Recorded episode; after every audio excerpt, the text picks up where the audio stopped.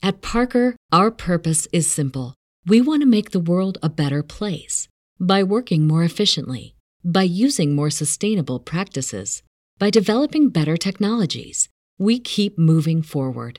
With each new idea, innovation, and partnership, we're one step closer to fulfilling our purpose every single day. To find out more, visit parker.com/purpose. Parker, engineering your success. Say goodbye to your credit card rewards. Greedy corporate mega stores, led by Walmart and Target, are pushing for a law in Congress to take away your hard earned cash back and travel points to line their pockets. The Durbin Marshall credit card bill would enact harmful credit card routing mandates that would end credit card rewards as we know it. If you love your credit card rewards, tell your lawmakers hands off my rewards. Tell them to oppose the Durbin Marshall credit card bill. Reign of Troy Hotline. Alicia, Michael, what's going on? We know you have takes. We have takes. I'm actually surprised that your rant line, rave line, whatever, isn't completely full. Why can't we just win a game? Can I blame Michael Castillo for this? Can I blame Bob Connolly for this? Could I put on a zebra shirt and just go out there? Scratch, claw, up against the wall. Can't explain it what I'm feeling right now, guys. Let's open up that rave line! Woohoo! Oh, I can't believe USC is going to do the same thing again, year after year. Oh no! Hello, everybody. Welcome back to Reign of Troy Radio, episode 360, coming to you on Wednesday, March 11th, day one of spring camp for the Trojans. We're going to preview camp and so much more here in this episode. As always, you can follow us on Twitter at Reign of Troy, like us on Facebook, facebook.com slash Reign of Troy. Be sure to subscribe to us on Apple Podcasts, Stitcher, TuneIn, Overcast, Google Play, and Spreaker. Our bonus episodes are on Patreon, patreon.com slash Reign of Troy. Our email address is reignoftroy at fansided.com, and our phone number is 213-373-1872. I'm your host, Michael Castillo, joined along with my co-host, Alicia D'Artola. Hello, everybody. Hello, Alicia. We are back uh, for the first time in a while, a little bit, sort of. We haven't recorded this way in, whew, it's been like a month and a half. It's been a long time. Yeah, I'm feeling a little rusty, honestly. Um, it's it's been a little. Uh, it's actually the last month has been um in- interesting, challenging, uh, uh, stressful in in in the sense of like being busy and not being able to sort of sit down in the normal routine that we get into with the podcasting. So, we're just gonna try and make our way through this one and uh, see where it goes. Yeah, a lot of stuff on on our plate off the field or off the pod, as they would say. Uh, but we're gonna we're gonna try to get through it. I've been sick forever. Uh, you haven't been home in a while, so uh, and and, and it be... doesn't look like I'm going to be home for a while still. So, uh, yeah, it's uh, li- living out of a suitcase right now is has been interesting. Yeah, so we're gonna find a way to get her done and talk about USC spring camp, which opens up today, March 11th, Wednesday. Uh, I was so glad when we were doing those Wednesday episodes and we are publishing every single one at 5 a.m. Pacific. And I'm like, sorry, 5 a.m. Mountain Time and 4 a.m. Pacific. And I was so proud of myself because I was like, look at this. We're on this schedule and it's perfect and we're hitting every single week until last week. So today we are restarting that journey of delivering Wednesday episodes uh, which means we, we have to start where we should start, which is patting ourselves on the back with five star reviews that we got through Apple Podcasts. You want to read the first one? Yeah, and this one is from a, a little while ago. I guess we sort of slipped through the cracks and uh, and missed it. It's from back in December, and this is from Rizzo is cool, and they say great football podcast. Uh, I only listen to podcasts regarding. Uh, the Iowa game, impressed with the two hosts' knowledge, and they were entertaining to listen to. They were very well prepared when talking about Iowa. Their post-game beatdown of the USC coaching staff was actually done with well thought out arguments instead of the normal drunken fan perspective with very incomplete thoughts. If I were a USC fan, this would be a must listen po- listen to podcast. Great job. 5 stars.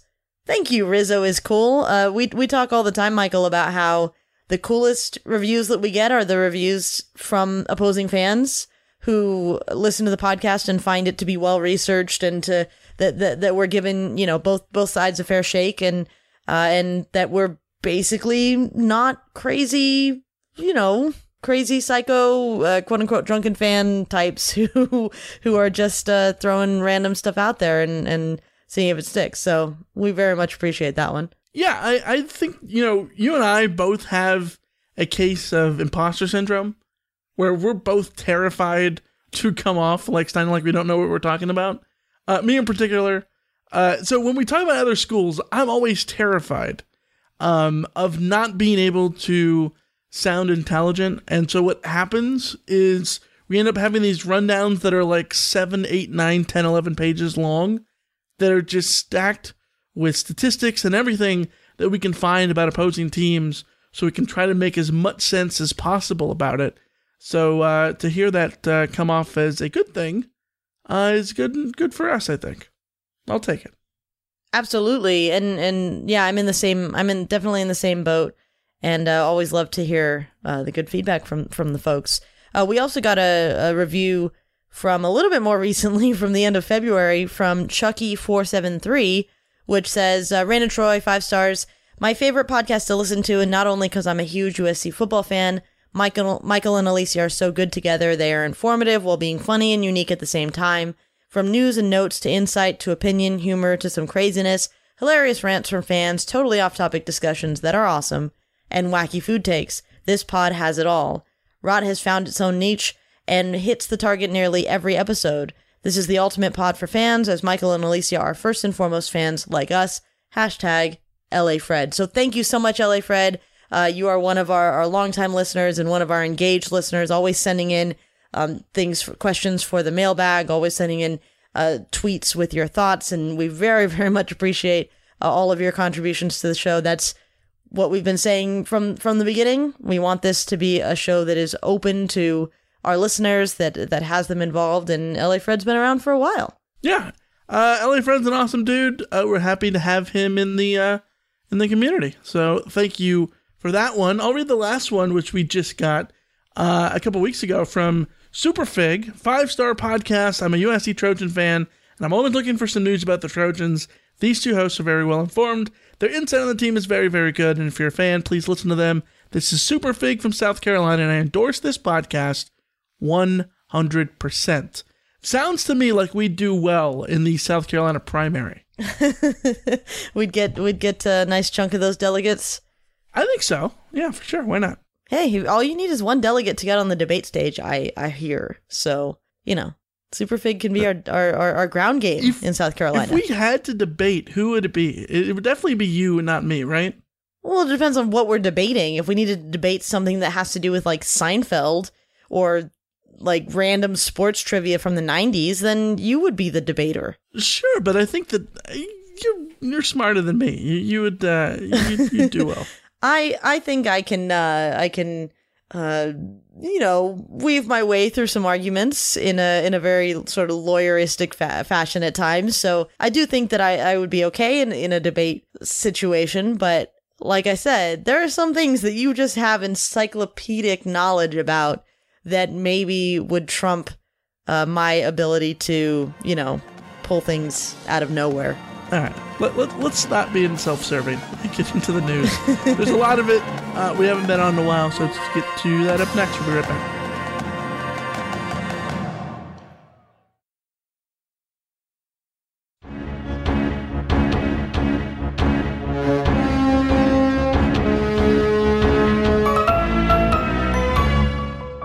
Alicia, USC is opening up spring camp today, March 11th. This wasn't supposed to be day one, but ultimately it is day one. Uh, day one's supposed to be March 10th, yesterday, Tuesday, but that got pro- postponed due to weather.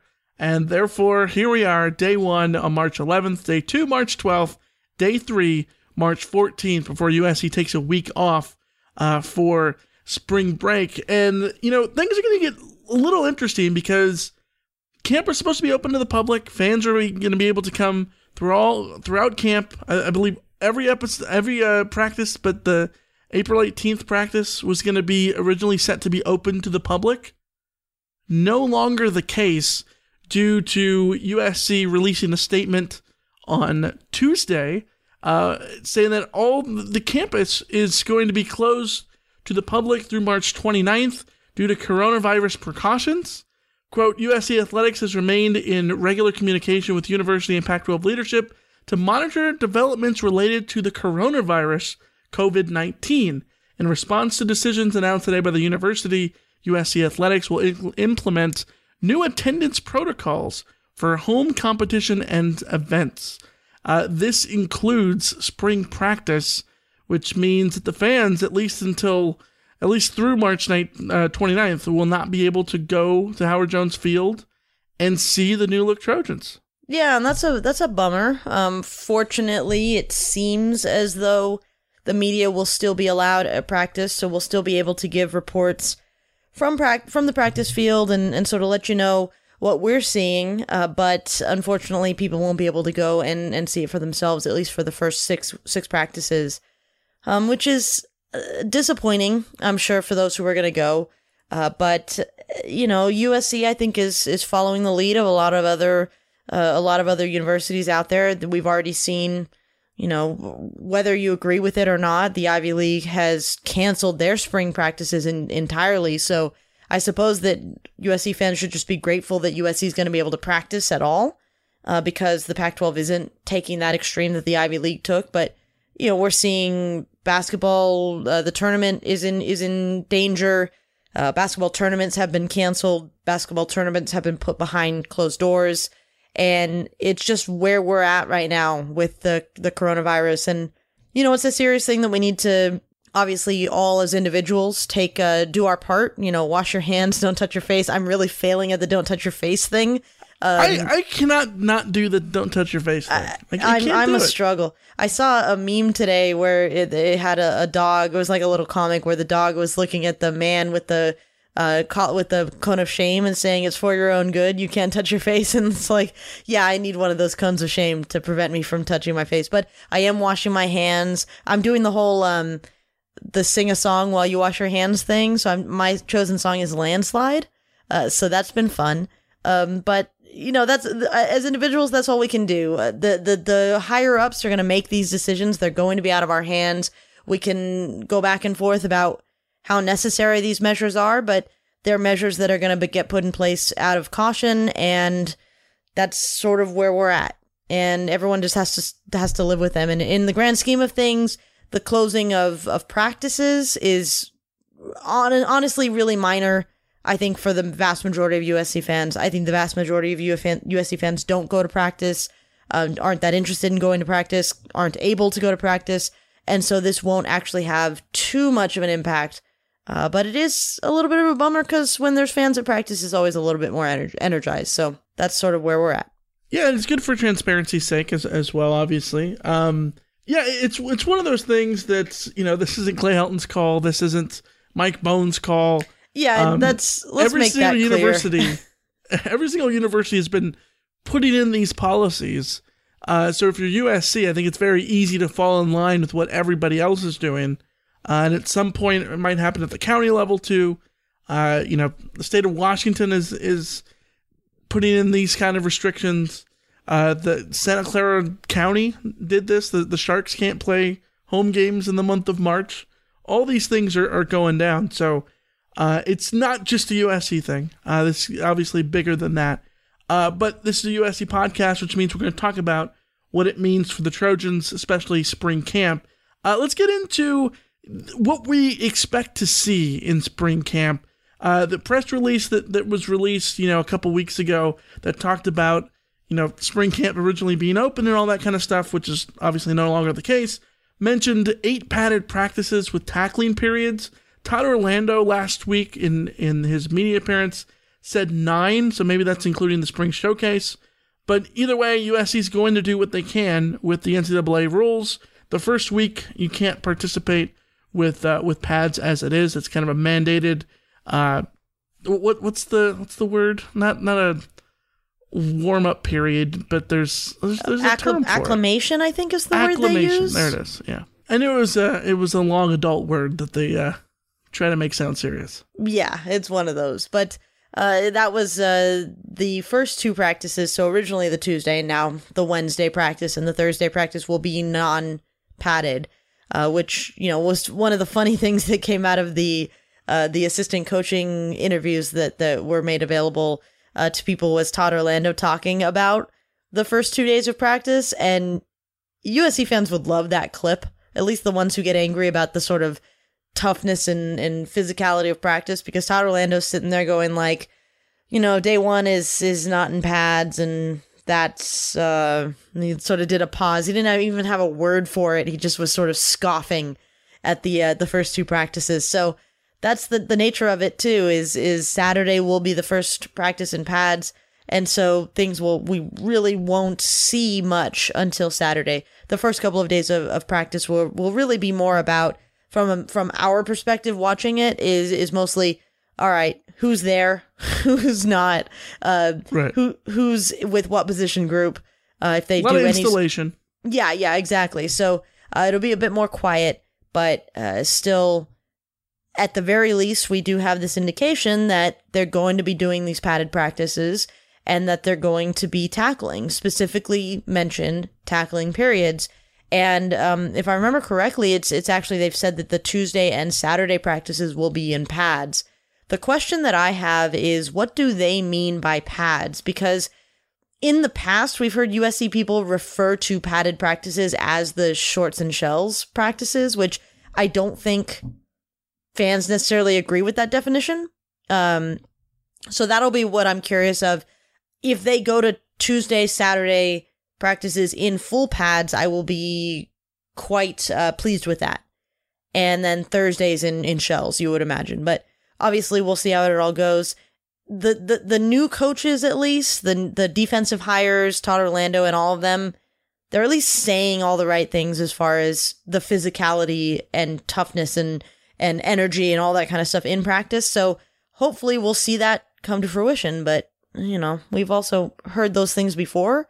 So I take a lot of the words that these guys say before practice gets started with the tiniest grain of salt because the, the buzzwords are every coach uses those buzzword buzzwords. So uh, we will see, obviously. Yeah, we're we're definitely going to see. Uh, we might not see all the players there because a bunch of Trojans will not be participating or expected to not be participating in spring. We've got a pre-camp injury report of sorts. Let's go through those players that are expected to be out.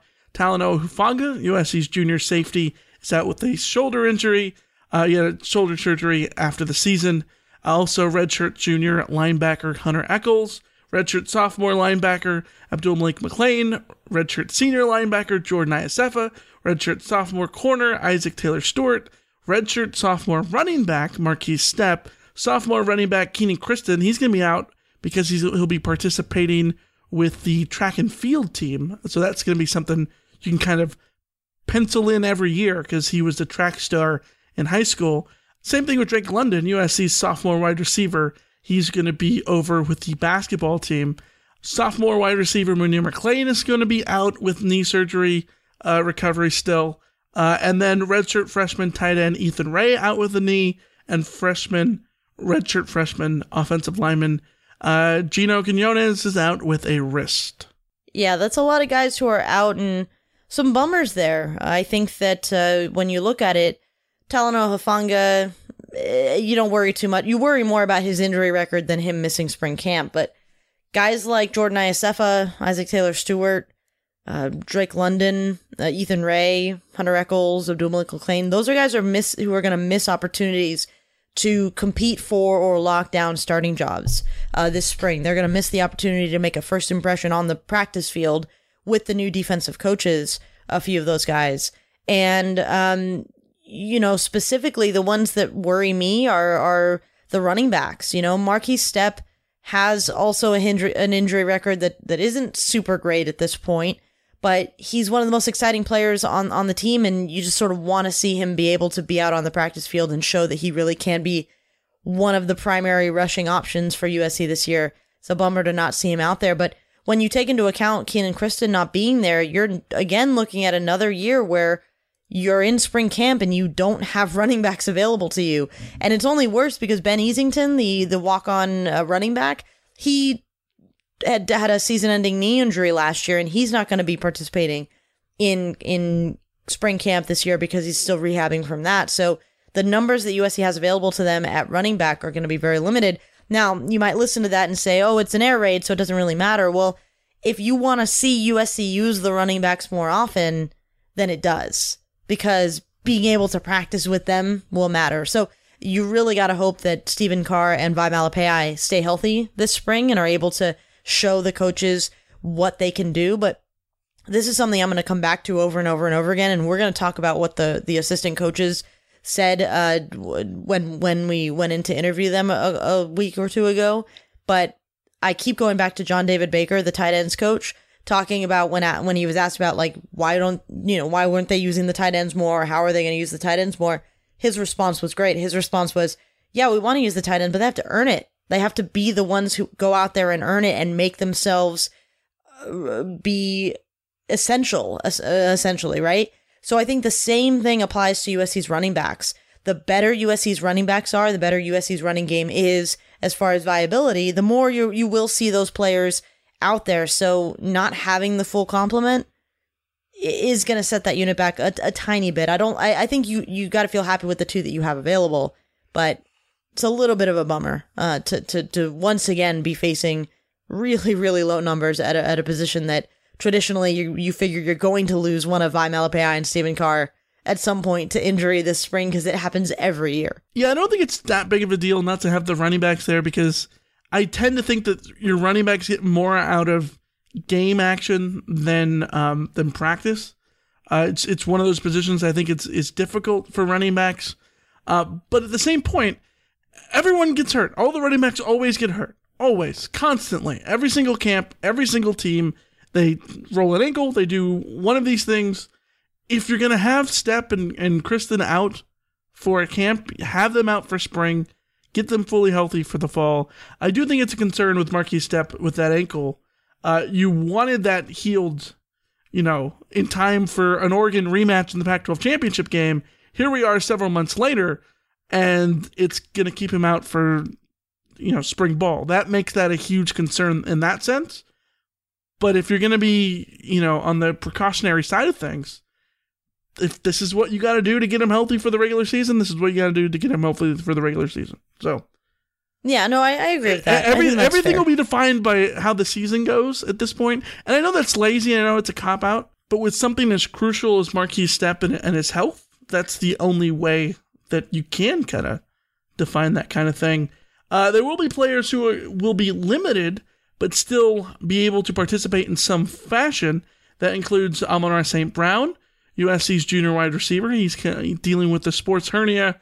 Redshirt sophomore quarterback JT Daniels will be back and participating, but it'll be limited coming off of his ACL tear. Redshirt junior defensive lineman Jacob Lichtenstein is also back with a sports hernia, and redshirt senior offensive lineman uh, Andrew Voorhees is back with an ankle. Yeah, and, and again, like you mentioned, that Markese Stepp, the big concern is that that ankle injury turned into this thing that just kept going and going and going. And with uh, someone like Andrew Voorhees, Andrew Voorhees is in the same boat. Uh, he had an ankle injury that didn't seem like it was going to be a big deal, and then it just kept going and going and going, and didn't see him in 2019 really.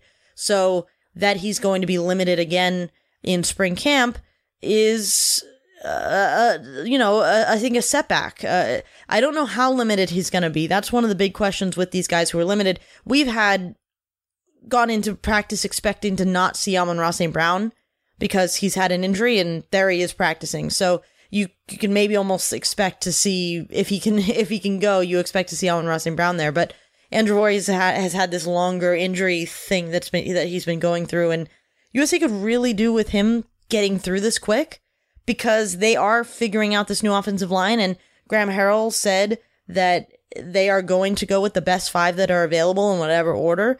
And if you look at it just on the surface, Andrew Voorhees would arguably be in that best five. And the essential thing for USC's offensive line is to get those five on the field together as early as possible. Is something else that Graham Harrell said. you need to have those guys be working with their chemistry and, and working together and, and knowing exactly who's next to them and what everybody's job is and all the things that go along with that unit being together. So if Andrew Voorhees can be part of that unit, the earlier the better you have to expect. But again, when they say he's going to be limited, I have no idea because a limited Andrew Voorhees in the past has been a not practicing Andrew Voorhees. Yeah, th- that'll be a big question to get an answer for, including how much of these guys in this last uh, group of players will be able to see. Uh, this is the had surgery but will be available camp. Uh, sophomore safety Britton Allen, redshirt freshman corner Adonis Otey, and redshirt sophomore defensive lineman Trevor Trout, all three getting over wrist injuries. Yeah, they each had wrist surgery uh, coming out of the season, uh, but they weren't listed in the media guide as being in danger of, of either being limited in or missing spring camp. So we have to assume they're going to be good to go. It's a really good thing for a couple of those guys because Britton Allen, you know, if Talanoa Hufanga is going to be out, then there's going to be some reps there for a safety to emerge, and Britton Allen will get a shot there. Uh, along with you got to you got to think uh, Chase Williams and, and some other guys. Um, same thing for Adonis Otes. Isaac Taylor Stewart being uh, out means that uh, Adonis Otey can try to make some some waves in the spring. So uh, you know, competition is always good, and having those guys being there and healthy not only helps your depth, but it gives them all an opportunity to to, to compete for some playing time, which all of them will need to take a step forward in order to to earn that this year yeah, I'm really interested to see what Britton Allen could do. He was someone who, you know, really turned a lot of heads last spring. Uh, looked decent in times when he was in there uh, during the season. And yeah, if Talanoa is not going to be out there, more power to him. Plus, this is going to be a new defense under Tyler Orlando that's going to be DB heavy, if anything. And so there's going to be plenty of, of chances for uh, for him to get out there. Uh, let's talk about other news. Uh, new USC numbers. A lot of number switches. This happens every spring. Munir McClain is now number two. He moved over from 13. Bru McCoy went from 14 to 4. Max Williams went from 24 to 4. JT Daniels from 18 down to 10. Ralen Goforth from 19 down to 10. And Jude Wolfe, the biggest loser here, from 82 all the way down to 18. Yeah, I I love when uh, guys do the the Bru McCoy or the Max Williams thing where you just you know they just trimmed a number off their their jersey and that was sort of one that they wanted all along. Um, Ralen Goforth, I I like in the number ten because I really like Ralen Goforth and I did some research and uh, found a little trivia bit that uh, every player who has worn the number ten, every linebacker who has worn the number ten for USC this century, um, has led USC in tackling at some point in their career, except for one. And that one happened to be Brian Cushing, of all people. The, the best but, one uh, of the bunch. The, the, the All American, yes. Uh, but 10 has been a good number for linebackers, and uh, I, I like Ralen Goforth, and I think it bodes well for him as far as numbers can, can bode well. Um, the one that perplexes me is the, the JT Daniels Jude Wolfe swap. So JT Daniels wore 18 in high school. Yes but so did Jude Wolfe. And so maybe it was a Jude Wolfe wanted it more and JT was cool with taking the 10 that Jack Sears has left behind. Maybe JT wanted the 10 to begin with. Um, uh, maybe JT doesn't care. Uh, it's entirely possible. I don't know. But yeah, that was that, that, that I was not expecting JT Daniels to be one of the guys that got a new number because you figured he would have gotten the number that he wanted coming out of high school. You would have thought that too. Yeah, I, I I agree. I think the interesting thing is is this JT rebranding himself, or is this JT just looking out for Jude Wolfe and giving him his eighteen? Because I think. I mean, either one. It could be either one. We're probably overanalyzing it any other way to, to look at it. But like, it, this could just be JT saying, "Hey, I didn't have any good luck with 18 last year. Uh, the year before w- was okay, but like I just fresh start. Just go to number 10 and Jude can get it at the same time. That's the number that he wants to wear. Everybody wins. I'm guessing it's a combination of all that kind of stuff. But uh, yeah, I would not have guessed that either. But uh, here we are. Number 10, JT Daniels. Uh, at quarterback for USC, along with number 9. Uh, Kedon Slovis. Why can I not think of Keaton Slovis' name? it's been a while. Jeez. By the way, when is Matt Fink going to change his number? 19, not a good quarterback number. It really isn't, but if you're It- Matt it's, Fink, It's not good. well, what what do you take if you're Matt Fink? Do you take the I don't know, 14 now like- that it's open, or did you just? I think I think there's something about just sort of embracing it and going, nah, it's been my number from the start. I'm just gonna keep it. I guess. And I know that Joe Montana wore number 19, but like, eh, not a good number. It really isn't. Uh, I think Bernie Kosar wore 19 as well. Jonathan Toews. Eh, eh. Stevie Y. Eh, it's not a good number outside of that. Anyways, let's get into some spring camp superlatives. We'll be right back.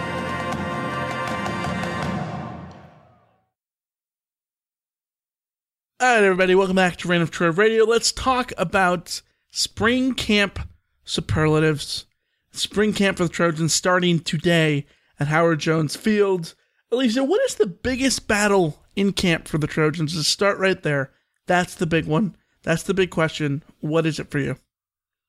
Well, I think that the, the obvious one is left tackle, left tackle, left tackle, left tackle, left tackle. Um, I, I would I would sort of expand it to who are the five on the offensive line because that's the interesting thing about who's going to play left tackle. Everyone can play left tackle if somebody emerges. Uh, they're talking about Alijah Vera-Tucker is going to play, uh, gonna gonna get a, a shot at tackle. You think Jalen McKenzie could take a shot at tackle? Jason Rodriguez is waiting in the wings to try and take a shot at tackle. Um, Liam Jimmons can play tackle. Liam Douglass pl- can play tackle. Um, you know, there's just too many too many guys in there who could theoretically p- play tackle that the, they're going to try them all and they're going to see who fits. And so what you're going to see is a domino effect. If Alijah Vera-Tucker takes the left tackle spot, then the left guard spot is now up for grabs. Um, if if Jalen McKenzie takes the left tackle spot, then the right tackle spot is up for grabs. Uh, if Liam Jimmons, it's right, you know, right tackle, left tackle, whatever. All of these things will be impacted by how that all shakes out. So it's really the obvious one. It's it's left tackle. Yeah, I'm going to be interested to see how it affects everything else and how that decision is made. Is it going to be USC's best lineman as the the guy who takes left tackle? Is, is that the thought process? Because that could be it, right? Like it, it could be just take your best lineman, put him at left tackle. You had to guess right now, you'd probably say Alijah Vera-Tucker, and, and put him there, and then you slot everybody else accordingly. Or is it going to be who can play left tackle the best while th- everyone else is in their own positions? Because say Alijah Vera-Tucker is just so much better at guard than he is at left tackle. Well, he was one of the best guards in the Pac-12 last year. Yeah, and and maybe he's just better there than he is at left tackle, and then you have to adjust accordingly. Like all these questions need to be answered. Also, what do you do with the interior presence of uh, you got Brett Neilon behind him? You got Justin Dedich. How does that does Dedich force his way in here? I think that we've thought for a while that Dedich might be the fifth, maybe the the fifth best lineman. Does he force his way in there in, in a guard spot? Uh, what happens with Andrew Voorhees coming out of injury? Uh, what happens if there's a transfer that they're able to get over the summer? How is that going to affect things moving forward? I would imagine that you just pretend like that won't happen the, for now. You, you don't worry about that.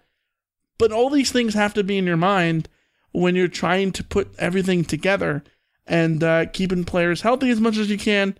I, I think in a perfect world, like in an absolute perfect world, I guess you would have Jason Rodriguez win the job, right? Because he's the age that you would want your, your next guy to be, a redshirt freshman. You put him in there.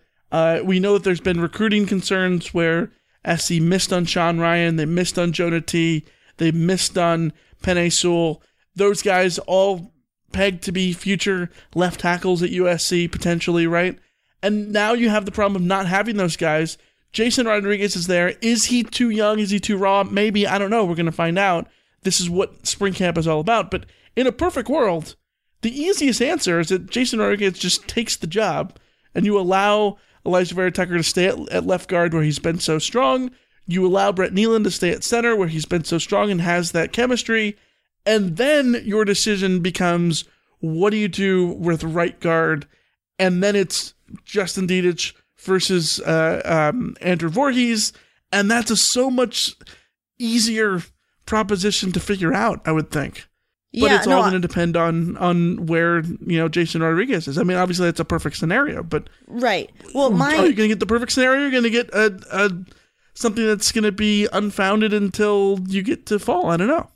Yeah, my my perfect scenario might be AVT becoming an outstanding left tackle, and then you don't have to worry about the position, and someone like uh, Voorhees or Jimmons or whoever works out at left tackle, uh, left guard, and things and things work out okay. But I'm kind of with you where, and I, I don't think that the perfect situation has to be Jason Rodriguez winning the left tackle spot, but if like Jalen McKenzie outright wins Sure, it yeah. right away, and then you have Jason Rodriguez is ready to be the right tackle, and He's able to play one of them, right? one of the two. Yeah, if Jason Rodriguez is able to play one of the two, then you feel a lot better about the future of the offensive line. The thing that I think 100%. that yeah, the thing that I think that that that is really complicated when you're looking at USC's offense is the the number of these guys who can leave after this after this year. So if you want to start talking about 2021 and the potential of Kedon Slovis as a junior and all these things that you can discuss, uh, AVT can can be gone. Brett Neilon can be gone. Jalen McKenzie, J- Jalen McKenzie can be gone. Andrew Voorhees can be gone. Um, all of these guys can be gone after one year if things go really well. And I don't think all of them will go, but you you probably are going to lose AVT. You probably could lose another another one or two. And having one of the younger guys step up and be really viable, like Jason Rodriguez, would just put you in a much more steady spot for the future. So I'm with you that that sounds like a a, a best case scenario is the young guy steps up into that role and then you have a, a largely unchanged uh, unchanged offensive line lineup and you just go ahead from there. Um but the difficulty here is that there are so many different combinations that Yep. it's just it's just hard to imagine which one will actually be because we we haven't seen enough of Jason Rodriguez. We haven't seen enough of AVT, AVT at, at tackle. Uh, maybe it turns out that he's awesome there, and all of this conversation is is not even worth it because he's awesome there. Uh, so i it's tough. I, I'm glad you brought up Justin Dedich. I wanted to to get one thing out there. I feel bad for Justin Dedich because Gino Quinones isn't going to be available for spring camp, which means I'm not sure how much Justin Dedich is going to be able to branch out to guard again. USC doesn't have enough centers. They only have Brett Neilon. Like uh, Clay Helton was talking about how like uh, AVT and and I think it was Jalen McKenzie are practicing snapping, and we know that Andrew Voorhees has practiced snapping before. But like, will they let Justin Dedich make a run at starting at guard if they don't have another center to hold up the the second team offensive line? I'm not sure. Yeah, that that's uh, that would be absolutely a bummer there, and probably play into the worst case scenario, which is probably you know aside from an injury, uh, the worst case scenario is that AVT doesn't stick it at left tackle. Um, that the the raw guys are still a little raw. They still need a little bit more development, another year under their belt. Um, and then you you have to go out and you, you get that transfer in the summer, uh, and you don't have a spring of Justin Dedich at guard to cement another move inside that you would feel comfortable with. Um, that's what you probably want to avoid. So, a lot of things on the table for USC on that offensive line. The good thing is there's a lot of players, there's a lot of experience. It's just not necessarily experience everywhere you want it to be. Um, and like you said, it, it's it's very uh temporary if, if you want to put it that way Yeah. because you know you know we, we talk about how 2020 can be very good for USC because so many so many players are coming back 17 starters you know you, you can say that that number should be higher or lower depending on who actually ends up starting but it's one of those situations too where so many of the of the key players in 2020 are going to be gone next year. Talanoa Hufanga's probably gone after this year going to the NFL, right? He's probably your best player on defense. Palaie Gaoteote might be your best player on defense also. He could go. Um Amon-Ra St. Brown could go. All these linemen could go. Your running backs could all leave. Like this is a, a weird situation for USC to be in. And which just puts more pressure on the young guys to uh, to to come through and save the day for USC on the offensive line. uh, which rolls us into what is your biggest concern for the Trojans going into spring camp? Just seeing something different. Um, my, my, my biggest concern would be going through spring camp and feeling like nothing has changed and that it's all the same and that uh, you've changed out your your staff and there really isn't a, a noticeable difference in in tone in uh, practice in uh, just the, I, don't, I don't know whatever it is that you're you're the vibe that we're getting from from the players that would be my big concern Right. i don't think my thing about that uh, to be fair is that generally you come out of spring camp feeling good because it generally is good like the, the spring camp always feels positive. Uh but uh yeah i just i really need to see something positive something something to cling to to to get into fall camp to the point where i'm not dreading the start of the season. Because the closer and closer we get to september the closer and closer we get to alabama. And uh I may start to dread the coming of the season if USC doesn't give me some really positive things to to to hold on to. Pessimistic Alicia is out in full force. Yeah, I mean, um, yeah, yeah. Um, I, I, I, well, I don't know. I don't want to uh, recreate the the drop. Like, I actually think this is a case of optimistic Alicia. yes, I may be like, I I don't want to be pessimistic. My only thing is, you know, we we can sit here and say this team needs to practice more physically. They need to practice, you know, more with more energy, with more urgency, with more all of these things. There's a good chance that this spring is not optically different than last spring for multiple reasons. Number one, everyone raved that they did those things last year. Number two, there's like we've talked about, there's restrictions on exactly how physical they can be. Um, there's injuries at play here. There's all these things, and I know that those people are probably rolling their eyes. There's always going to be those things, sure, 100%. What I'm saying is, I don't know that they that they can do anything in the spring to completely win over the doubters, and rightfully so. This spring, I mean, th- this whole season is going to all be about winning over the doubters on Saturdays in games. That's how you. That's how you prove that that if you're Clay Helton, that you should still have this job is to win games on Saturdays. And so I don't know that I, I, guess my biggest concern over spring camp to, to go off of what you're saying is is that there's not enough to feel confident that things have changed. And I would just say that maybe because you just can't possibly get enough out of just spring camp, especially when spring camp is always going to be what it is, right? It's going to be full of precautions. It's going to be PR. It's always PR. We're always hearing positive stories. Every single university, every single football team has those same spring camp stories. The defense is, is their toughest they've ever been. They're the most aggressive they've ever been. The, the, this is the best spring workouts they've ever had. Every single school is saying this stuff, not just USC. Every single school is saying this stuff.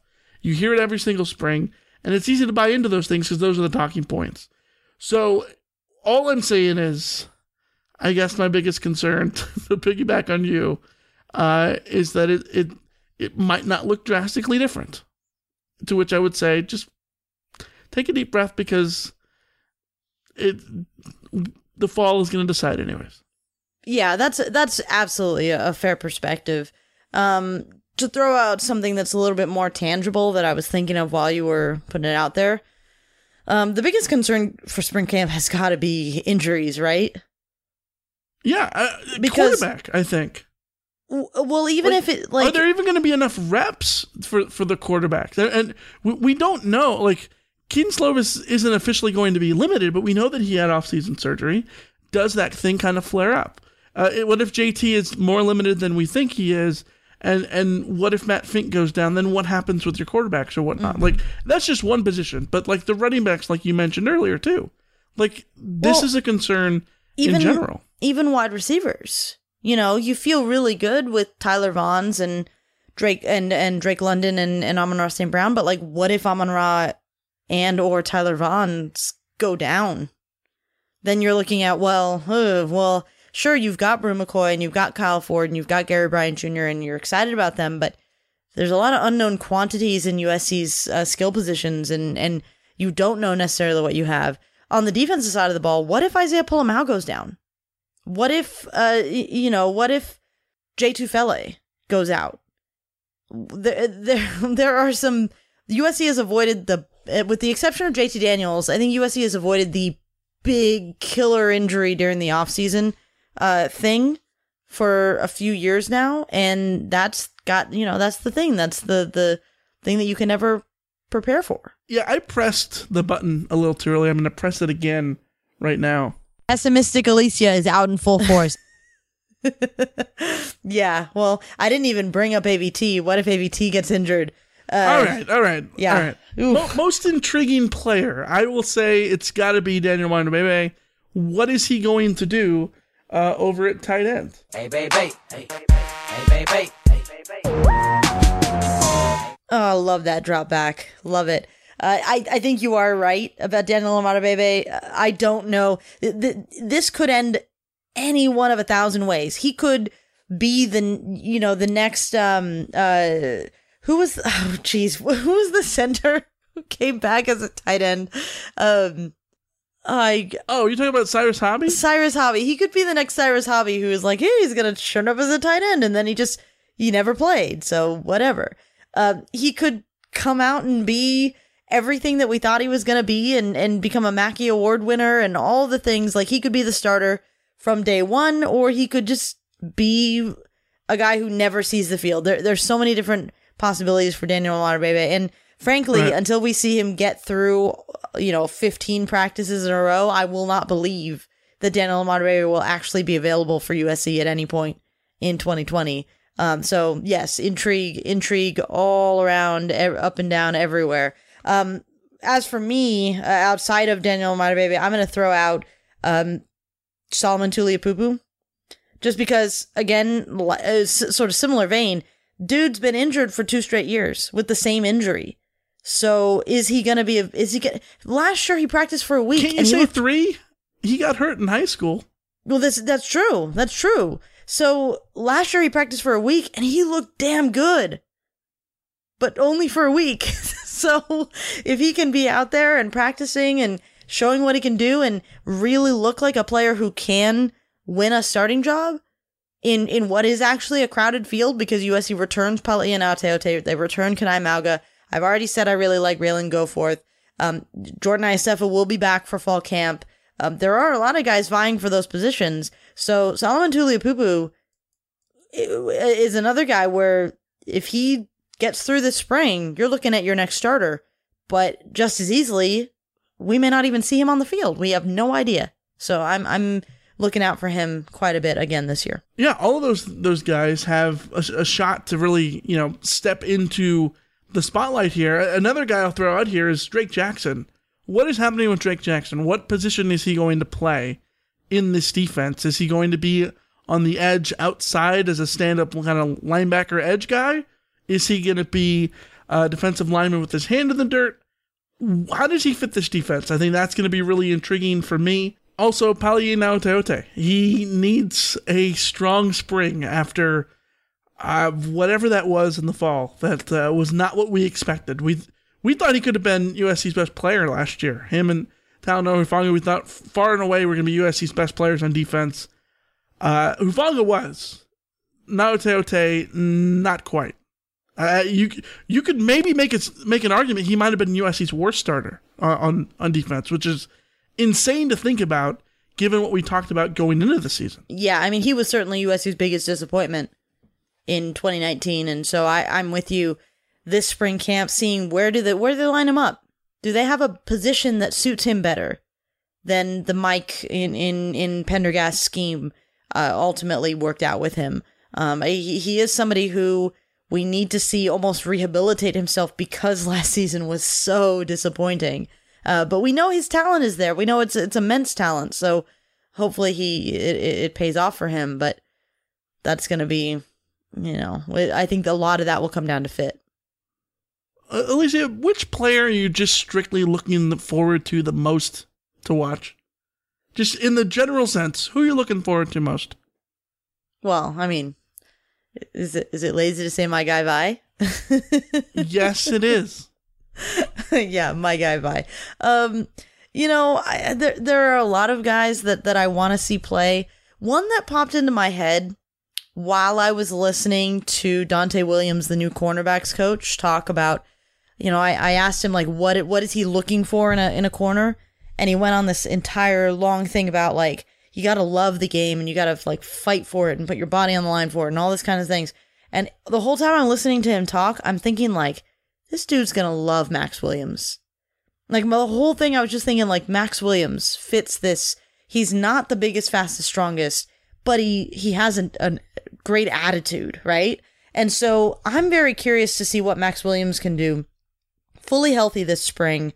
Um, I really enjoyed what we saw from him in the cameo appearances that, that you know he's I believe he started the Washington game, had a really bright start and had a sack on that drive. Yeah, and, drive. and I, I loved what I saw from him. So I'm very intrigued to see where he fits in this defense. He's listed as a cornerback nickelback, and you know Greg Johnson is there and he's established as a starter at nickelback, but I I'm curious to see if Max Williams can fight his way into a battle whether it's at nickelback or corner. I I have pretty high hopes for him. He's a guy that I like.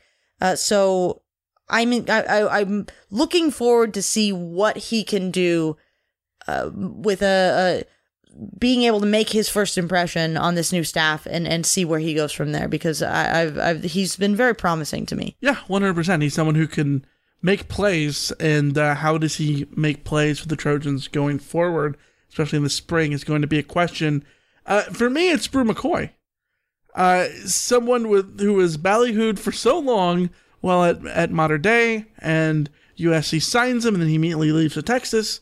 He had a good spring at Texas by all accounts, and he comes back to USC, and then he had something that some sort of illness, uh, presumably not the coronavirus, but something uh, and now here he is. He's healthy and fully ready to go, wearing the number four. Uh, what is he going to do for USC on offense? I think in a perfect situation, he just replaces Michael Pittman. And not that you can replace Michael Pittman, but you replace the, the spot of, for him on the field. Um, obviously not his production, but it's a start to replace Michael Pittman's production. Uh, Bru McCoy and Kyle Ford can probably both do that together, but those two guys, really, Bru McCoy and Kyle Ford. How how are they able to participate and to fit into the offense? I mean, for sure, and it's really going to be the the first real look we get of Bru McCoy.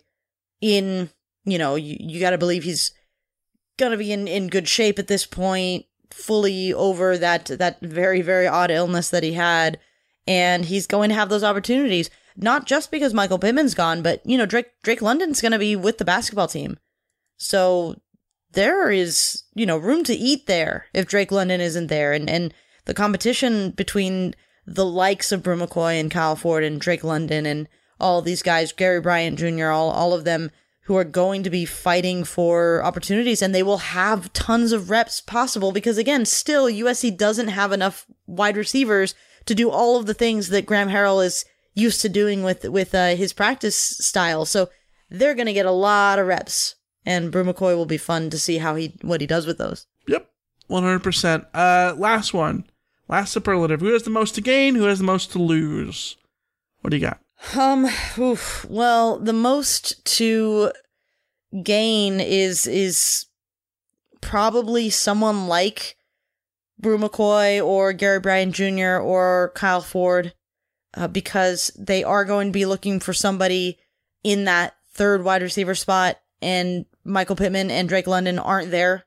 So, you know, Tyler Vaughns and Amon-Ra St. Brown are, are going to be pretty established, but if Amon-Ra St. Brown is also limited, then again, more reps available. So, uh, the most to gain has got to be one of those one of those wide receivers. Uh, aside from you know uh, someone I mentioned earlier, someone like Britton Allen with Talanoa Hufanga out for the spring, uh, someone like Chase Williams, those guys who are going to be fighting for a spot in the rotation at safety. Yeah, I, I like Isaiah Pola-Mao uh, for someone to gain. He's already got a starting job, so I guess in that sense you can kind of uh, refute this and say he's already got a starting job. What else can he gain? I think he can gain um, stature on this team in terms of maybe being a potential captain, right? Like on defense and a leader of this team. We saw him with interceptions in three straight games down the stretch last year.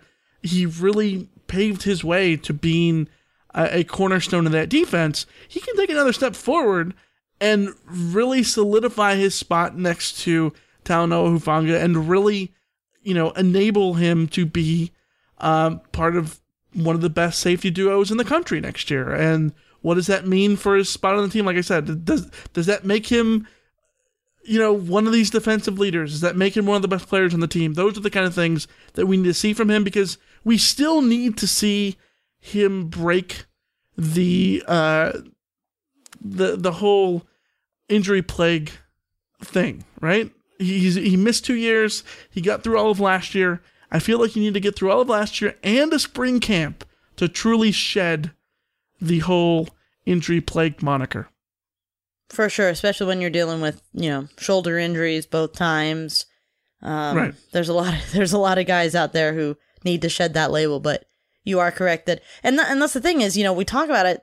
Talanoa Hufanga is this is the best player on the field for USC. Isaiah Pola-Mao, when he was coming out, was looked at as the guy who was the the the the the, the potential star, and he can reclaim that um, if he has a big enough spring. He's he, you know, uh, if we think about like the who has the most to gain thing, maybe maybe if I frame it in the sense of like who could be this year's Uchenna Nwosu or Porter Gustin, where you look at them coming out of spring and go, man, they're ready to be an All American. Like Isaiah Pola-Mao could be that guy. He really could be, especially in this in this new defense that is going to be aggressive with the safeties. That's going to rely on the safeties to do a lot of uh, of of the blitzing and to make it be the playmakers. Yeah, I think you're right um, uh, that Isaiah Pola-Mao has has a lot to gain uh, as well. Certainly on that defense. Um, in in all of those facets leadership playing star power all of that yeah most to lose i think it's got to be jt daniels uh, this is no secret um he's gonna be limited there's only so much he can do kedon slovis if he just develops at a normal rate even though it looks like he's got superstar development um there's a little madden reference for you uh, if he just develops normally i think he's going to be able to put on a sizable distance for jt to truly overcome him in the fall. If JT's even full a full participant in the fall, uh, that that's still to be uh, to be answered. So th- this is this is tough for for uh, for JT, especially in how it relates to Matt Fink. I think that if you're Matt Fink, there's a chance that you could be the number two. You're going to get number two reps just because you're going to be able to be healthy enough for it. But is there a is there a chance that Fink, you know, gets past JT? I, probably not, right? But but I mean that opportunity's there. Like how JT can't fight fight off Matt Fink until the fall either. Well, and JT is going to have to deal with the mental side of his game, uh, overcoming the, the, the that injury. The thing you hear from guys with the ACL injury is always about trust, trusting the knee again. And for a quarterback, it has to be about trusting the pocket and trusting that when you get hit, you won't, you know, do it again, have, have your, have your knee destroyed again. So, um, JT has to prove that he can be the quarterback that he was, uh, before the injury and if not, you know, better than the quarterback that he was before the injury. So if, if he's not able to take those steps in the spring, then he is going to be pretty far behind as far as the, the competition, uh, for the quarterback, uh, going forward. But, this is where I flip it around on its head, though, and I say that Kedon Slovis has the most to lose because wow, he does. He's the starting quarterback. Wow, record record setting, um, Pac-12 records, USC records, best freshman in the country last year. He is the golden boy. He is the golden child, and this is his spring where he can come out and take hold of that and be the dude. And you know, last year we we looked at spring and said JT's the dude, but we got through the end of spring camp and it was like, meh, nah, no one's really standing out of the four quarterbacks. No one's really taken this by the by the, taking the reins necessarily and made it absolutely their own. Well, If Kedon Slovis leaves the door open for JT Daniels going into fall, then that'll be a, quite a bit on what was he able to accomplish in the spring. Because he could come out in, in the spring and just absolutely look like the dude, like you like you talked about. You know what it is? But if he doesn't, Ke- Kedon Slovis is a closer who's coming in with a six-run lead. So there's six runs to lose. He's got the most to lose in the sense that he's got that six-run lead. There's no reason to expect that he's going to blow it. He, if he gets a shutdown inning and looks impressive, then the the whole thing's in the bag for him. It I just who who who's betting that he's not going to do it though? Like I, I think barring injury, I don't see any way in which Kedon doesn't at least get through there without maybe maybe allows a run, but like but that's like like if he loses it and it's not injury, then what does that even look like? Stagnation. If, if if he goes out there and is making the wrong reads and throwing interceptions and could this could this be that uh the trust effect that we talked about before like with quarterbacks that yeah you know like like uh senior quarterbacks we see this we saw it with uh with Sam Darnold we saw it with Sam Darnold wasn't a senior but he was someone going into year 2 uh, we saw it definitely with with Matt Barkley in, in his senior season where you get so much trust from your coach who believes in you and knows that you can do things so many responsibilities that you're allowed to take more risks, and those more risks equal more problem areas. We saw this with, with JT with uh, with Sam, and where I, I think of the Stanford game in in 2017, the first one. He makes two awful throws, two god awful interceptions, where he's thrown on his back foot. Where if you know freshman year, redshirt freshman year, uh, Sam Darnold is finding a way to make a play and he's going to scramble and he's going to gain seven yards or whatever, and he's going to make something out of nothing. But when you get to year two as a starter and you're told that, you know, you're good and trust your instincts more, you're allowed to be like, I'm going to wait in the pocket and kind of force something because I know I'm good enough to do it.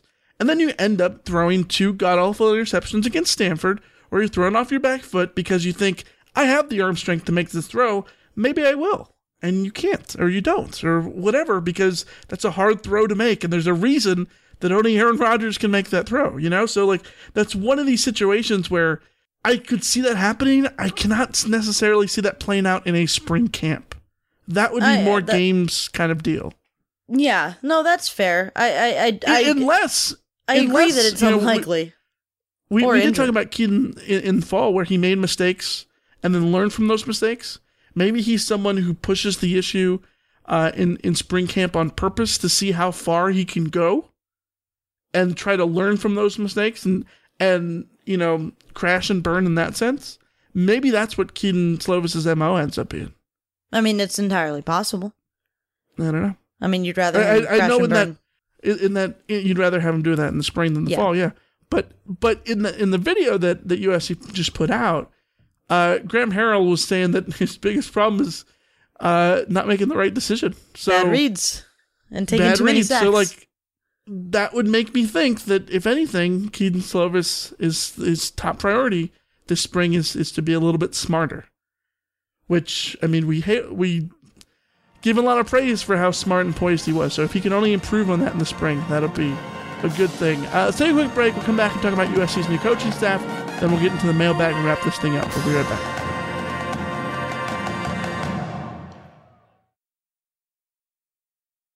Welcome back to Amateur Radio. Talking about USC's new coaching staff. So many of USC's new coaches were available to the media last week. Alicia, you were there on hand at the McKay Center to talk to everybody.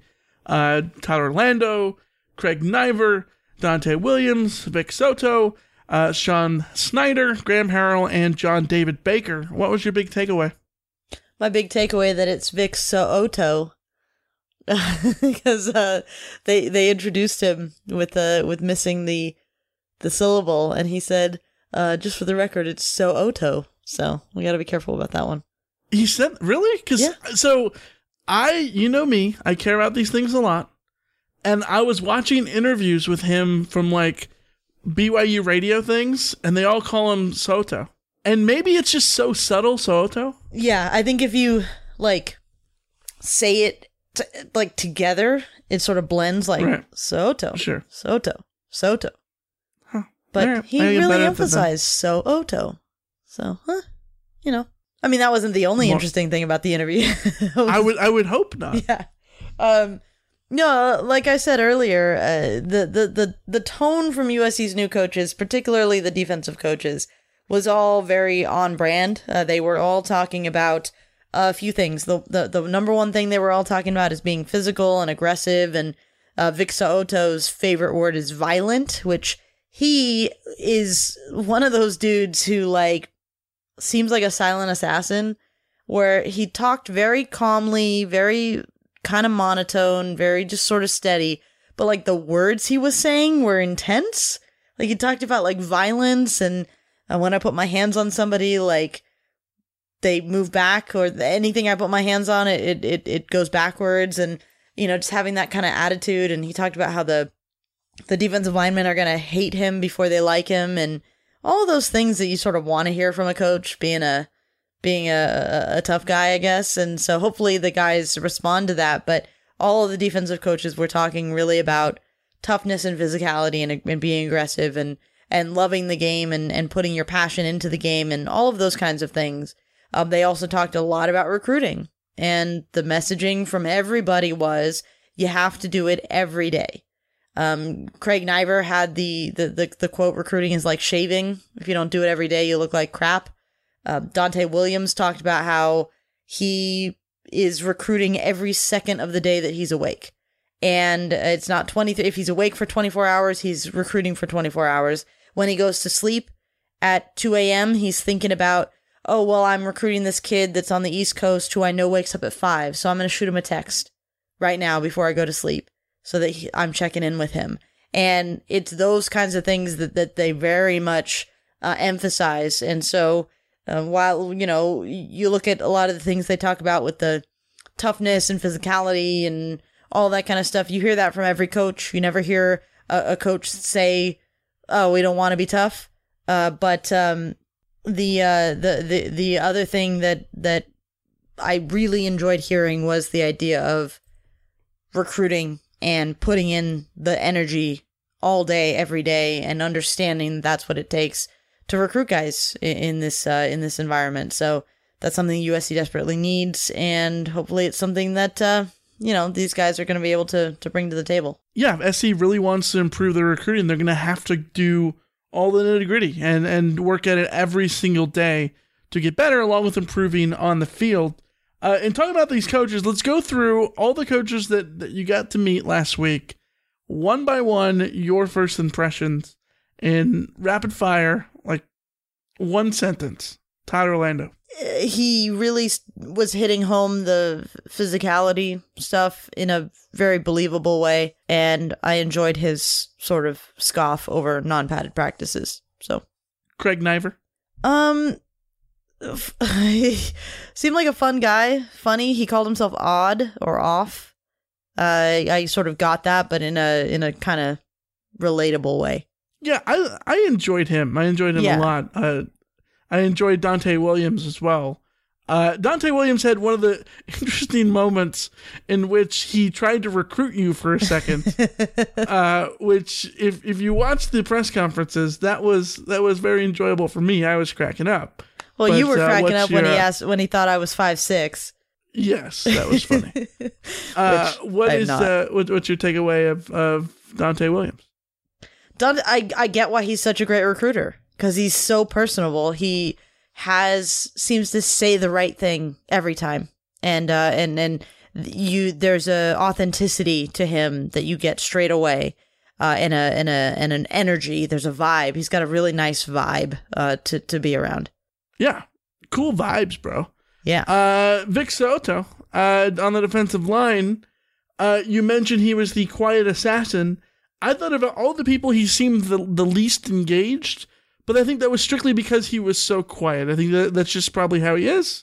Uh, he was saying all the right things. All these guys were really saying all the right things. But what was your uh, your your take for Vic. Yeah, quietly intense.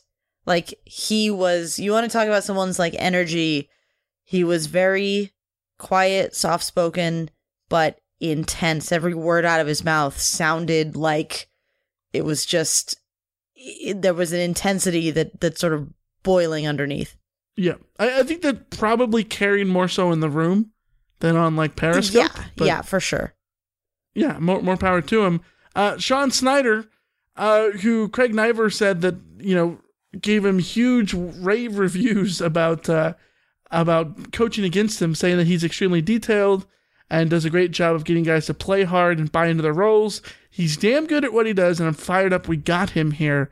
That's what Craig Naivar said. Uh, what say you about Craig Snyder, uh, Sean Snyder, special teams coordinator? Yeah, he, he came across as someone who sort of has, has been around the block, knows what he's doing. Uh, I, I thought we got a, a, tweet from Dave in Orange County. How hard was Snyder's slam of Baxter and not having enough players on the field for special teams? Um, that was maybe one of the highlights of the day when he was asked about that kind of thing, and he was just, "I don't allow that. It's not acceptable. It won't happen." Uh, so he's yeah, he he seems to have his stuff together. Yeah, I like that he was talking about being smart and I know a lot of these things are just things that are easy to say in a press conference, but you know, he was asked about about uh, kick returns and fair catches, and last year John Baxter's thing was we're going to return literally everything because fair catches are risky, according to John Baxter as an actual quote. And I like Sean Snyder was like, well, obviously we want to return anything in in a you know perfect world and whatnot, but like at the same point, they're going to be smart about it. You're not going to return anything from nine yards deep. But also, he said that something that, that caught my eye, which was, or piqued my interest in my ear, I guess. But sometimes the situation depends on what I mean, you know, gives you a clue of what you should do. Sometimes if your offense has been backed up, you know, multiple times in a row, you just want to take the fair catch or take a knee or something to get the ball out to the 25 so you don't put pressure on them again.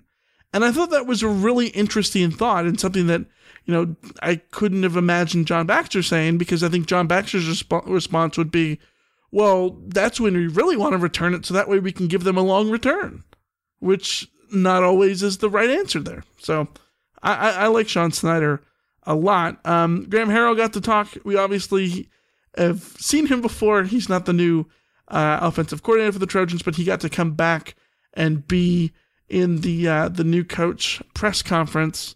Uh, any thoughts on Graham Harrell? Yeah, same old, same old. Uh, Graham Harrell is is who he is, and uh, he was sort of saying a lot of the same things that we've heard as far as year two in this system and getting everybody up to speed and, and feeling like they really really know exact exactly what they're what they're throwing out there and getting better and better at it each day. So, um, yeah, not, not much uh, stood out about about what he said except for some sort of personnel things and really pumping up uh, Alijah Vera-Tucker as a as a leader and a guy who could get a look at left tackle and and those kinds of things. But uh, you know, he is who he is, and we sort of know who he is, and he's he's he's uh. I'm I'm doing a little Graham Harrelling right now, where I don't know Where how to I, end. I, I, said give me give me one sentence, and you've given me like twelve. Yes, exactly. That's exactly. well, yes. the other thing with Graham, I, I thought was refreshing, was to hear the openness and the honesty about him being um, a candidate for different jobs. He was very clear. He wants to be a head coach someday, and he thought he always wanted to be a high school coach, and then he kind of became a college coach, so now he sees himself as a college head coach.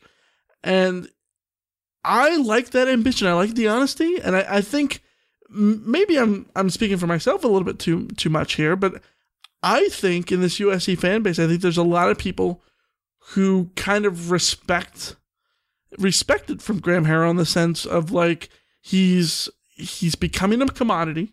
Everyone knows he's a commodity. He's very forward with with what he says. He's very honest. Uh, he's not lying about taking these jobs and listening. I mean, listening to these job opportunities and and getting interviewed. But he's very honest that that if he's going to go somewhere, it needs to be a better spot than he is in now. And I think that's a the smart thing for his for him as a person and him in his career.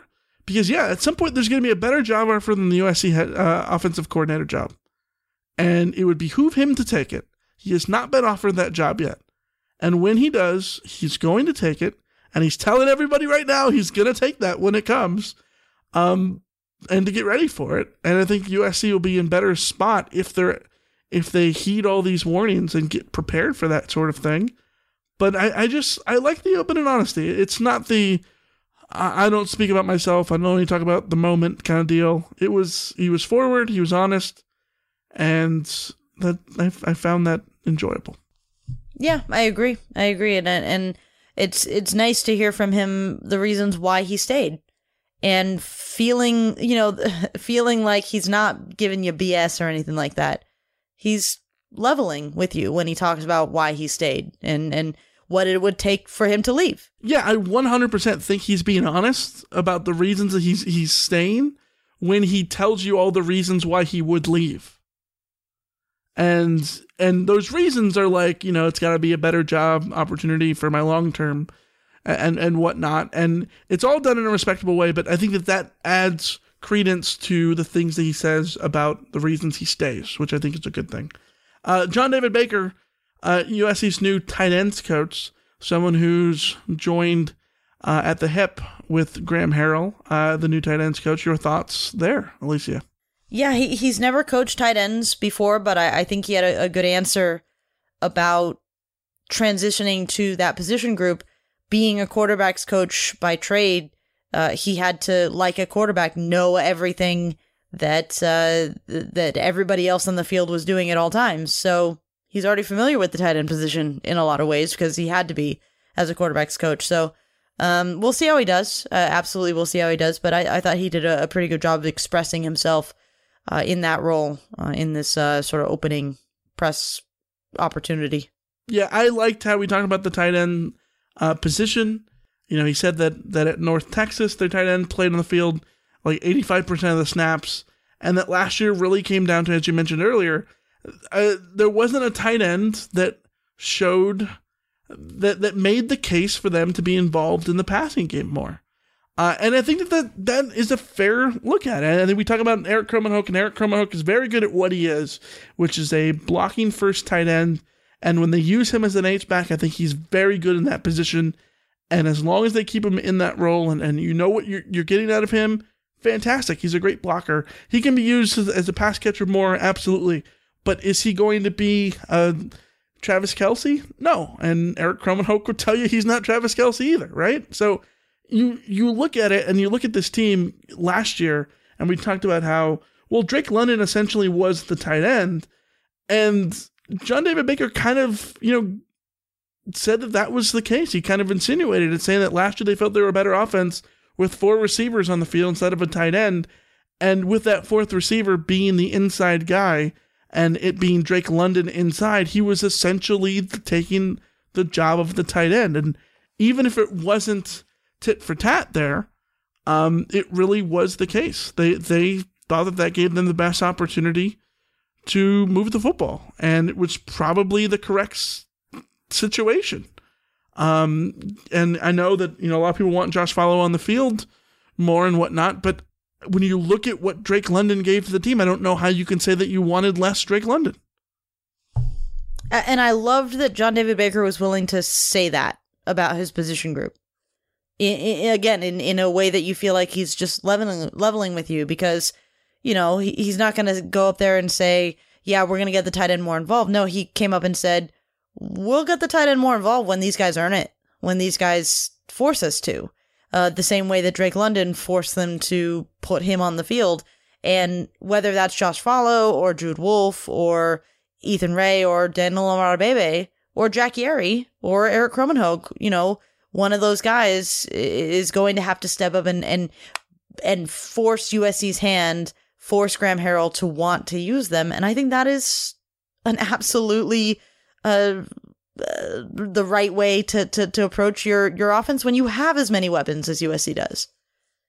Like the people who were like complaining about the tight end not getting more uh, attention last year. I-, I never understood it, and and I am a well known you know tight end lover, but I never understood this idea of like getting the tight end involved for the tight end's sake, like for the position's Right, sake. it's the like, same I just thing don't about- agree. It's the same thing about people wanting them to run more last year. Yeah. Well, yeah, they, they could have run more last year, but A, in game seven, they lost their top three running backs, bam, bam, bam, in a blink of an eye- of an eye. That played a huge role. Number two, they struggle to run the ball at times. And so it's hard to say that they should run the ball when they struggled to run the ball at times and they lost almost all of their experienced running backs at one point. Like, those, you don't run just to run the football, you run to be effective. And you do what is effective and you do what is going to give you a better chance to win the football games. And what gave USC a better chance of winning football games last year down the stretch was to have Kedon Slovis throw for 400 yards a game. It, it wasn't about padding stats, it was about giving USC a better opportunity to win football games. That's what it did. Yeah, absolute agreement for me. All right. Uh, take a quick break. Go to the mailbag. We'll come right back and finish this thing off there. Be right back.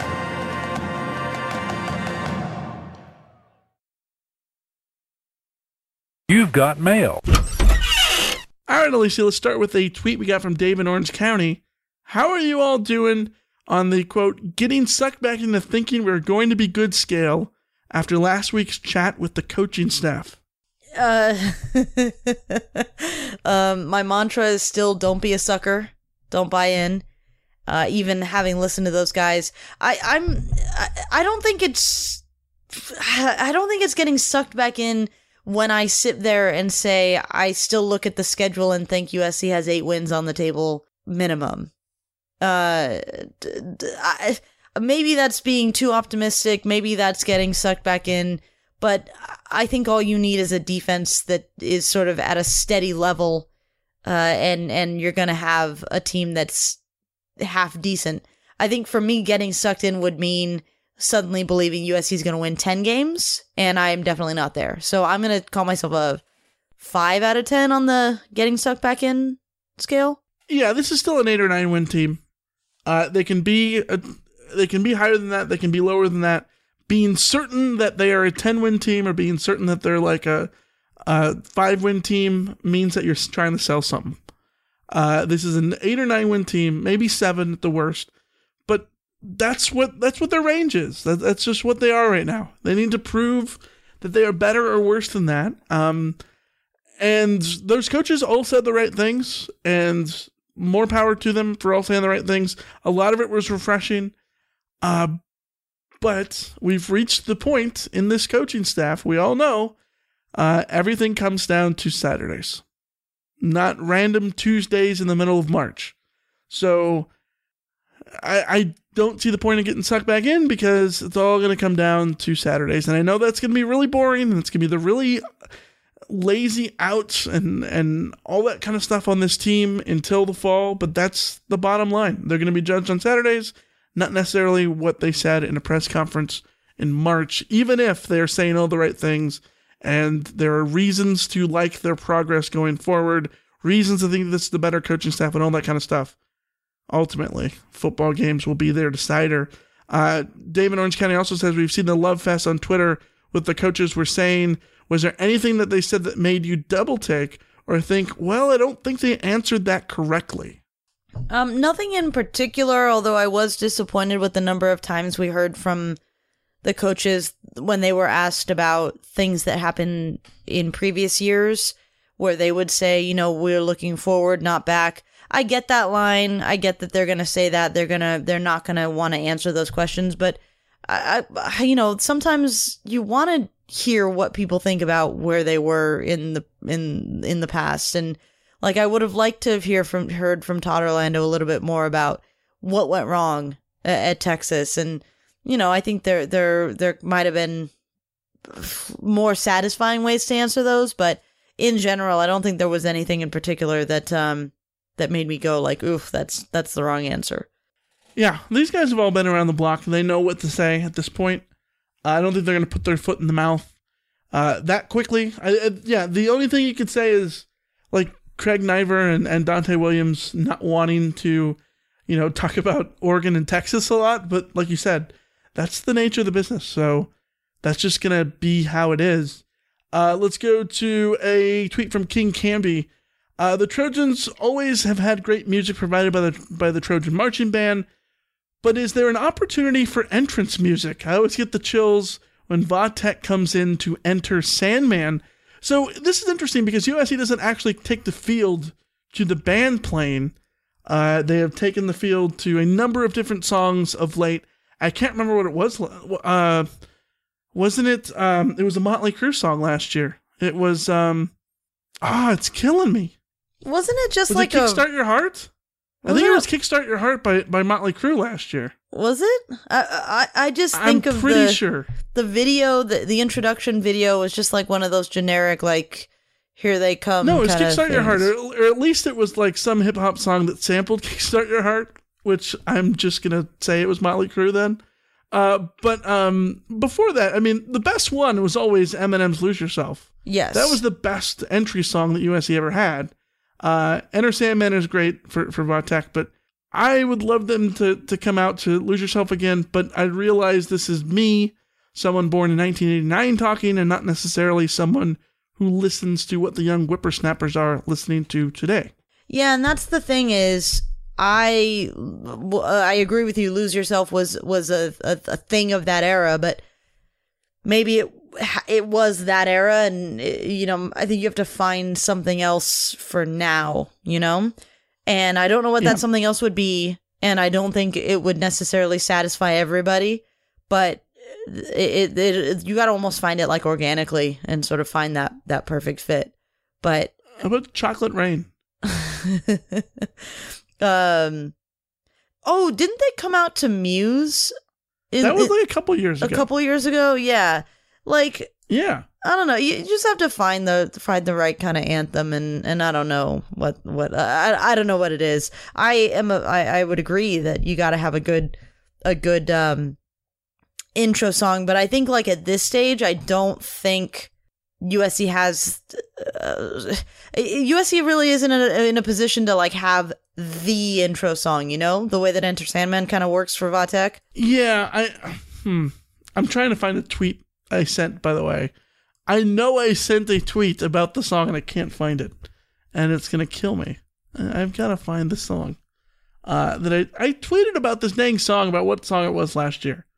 Uh I'm gonna go to the next question. You can answer that, and while you're thinking of it, I'm gonna find it. Uh, a tweet from Shahist who says, "I would rather have USC football put it, put nameplates on their jerseys or install an artificial turf field." You answer that. I'm doing some Twitter searching. Okay, I'm not a huge fan of artificial turf, but at this stage, it wouldn't bo- bother me all that much. Um, especially the new stuff. It's actually pretty decent. It's pretty good. Uh, so I would rather USC go to artificial turf than the nameplates on the jersey. I uh, have said this before. There are things that I think are part of like USC exceptionalism that I would like to keep intact, and not playing FCS teams is one of them, and not having the nameplates on the jerseys is one of them. I love that tradition. I would like to continue that tradition. I don't want to see the names on the jerseys, and so if if the trade off for me was was artificial turf, I would take artificial turf for sure. It, it would it wouldn't even be a question for me. Uh, natural grass is great, but like USC playing on natural grass does not feel like the same kind of tradition as like the nameplate thing. So give me that one. Alicia, I found the tweets at 7:37 p.m. August 31st, 2019. Quote: USC taking the field to Motley Crue is dot dot dot unexpected. To which we got a quote, uh, a reply from Mr. Croft92 on Twitter that said, "That Skid Row Sunset Strip attitude tonight." Yeah, I see. Sure had it against Fresno State. Uh, I'm pretty sure it was Kickstart My Heart. I'm pretty sure it was. Uh, but All yeah, right. I agree. Um, the the nameplates are far and away the thing that is absolutely sacred. I think the grass is sacred too. I don't think it's in the stratosphere of sacredness. Sacredness is that a word? Sacredicity. It's definitely not Sure. a word, but we can use it. Yeah, yeah. I it bothered me when they put in artificial turf at the shoe. It bothered me when they put it at Notre Dame Stadium. but it's been like 15 years since they did it at Ohio State. It's been five, six, seven, eight years since they did it at Notre Dame. And if you ask me right now if I'm kind of over it, yeah, I'm kind of over it. It sucks that it's not grass, but better that than Notre Dame having names on the back of their jerseys, and better that than Ohio State wearing black jerseys every game, I guess. So that's what I'm taking. Uh, tweet from David in Orange County again. Do you anticipate anything new or different with the stadium finally being to ourselves this season? Dave, what are you talking about the stadium? What do you mean the stadium? It's the Coliseum, man. It's the Coliseum. Not the only one. Who calls it the stadium? It's the Coliseum. Sometimes you use a generic term to describe the Coliseum, which is a stadium. No. Mm-hmm. No. You cannot do that with the Coliseum. To answer the question, Uh, uh, you won't have to see the imprint of the Rams logo underneath the field, underneath the paint, the new paint that USC puts down uh, for the for the USC logos. So, Which is really good because you won't have to see that god awful, ugly, garbage logo that they're going to have for next season. well, the new logo is um, hmm, less than stellar, but uh, also not having to see the uh, the other hash marks and all that kind of stuff will be nice. Um, I'm sure the grounds creepers at the U- at, at the Coliseum will be happy to not have to very quickly rush in after games and uh you know change over the field and all the signage and stuff like that. So I wonder if they're going to keep the um the warning track that they had from last season. Well, they I know they were testing out the that it's kind of like a dirt. It, it's like the the the the the, the dirt they use at uh, racetracks, um, where like I don't even know how to describe it. It's like a solid dirt, uh, artificial mud dirt thing, whatever Sure. it was. Yeah. I liked it. Well, I liked it until I was running uh from one side of the field to the other and stepped inside a hoof print and nearly ate it, but uh otherwise I liked it. Wait, you didn't tell us this. Well, cuz I nearly ate it, I didn't actually eat it, but like yeah, when you're running See, and we're going to need someone next in the- season. Th- this upcoming season, if you sit on the SC sideline, I need you to just keep an eye on Alicia every single TV timeout. Watch her run up and down the field, get video of her falling, of her pick, picking boogers, anything. You know what happens And more make, often than me falling? The thing What? that happens way more often than anything is like sh- stuff flying out of my pockets as I'm running. I'm constantly having to turn around and like pick Yeah, up that'd like be great. We oh, need to, like, put water it together bottle. and oh, put, there's like, a my little reel phone. Oh, you. there's my battery charger. Yeah, it would be great. It'd be an, an awesome little reel to put on YouTube. Mm-hmm. People would enjoy it. Uh, let's go to a tweet from Lee. I just want your thoughts on this SC to the Big 12 thing that has popped up over the last couple days. Oh boy, I could go on a rant about this. Um, I don't know how much of a rant I'm going to go on it. It's the off season. This is the time where people uh, speculate on things. So part of it is just that, and you know, the off season is the time to talk about, uh, you know, conference realignments, and it's the time to talk about pro rel systems, and it's the time to talk about how we would fix the game and all this kind of stuff. Just speculating as consumers of the product. Having said that, the number of stories that have generated out of Mike Bohn giving a non answer on the Peristyle podcast is utterly insane to me. Ryan asked a very simple question to, to Mike Bohn about um, exploring other op- opportunities for the conference, uh, about looking elsewhere. And he he gave a very non-vague answer, which was very he gave the politically correct answer that he had to give, which was, uh, you know, a- anything's on the table in any sort of way, right? Like in the sense of you listen to everything. That's just the smart thing to do, right? Like everything's on the, on a table. It's not Mike Bohn. It wasn't Mike Bohn saying that he was going to go out and start looking tomorrow for uh, a new conference. It wasn't him challenging Larry Scott. It wasn't any of these things. It was him giving a non answer to a question that Ryan had to ask. And it turned into so many things.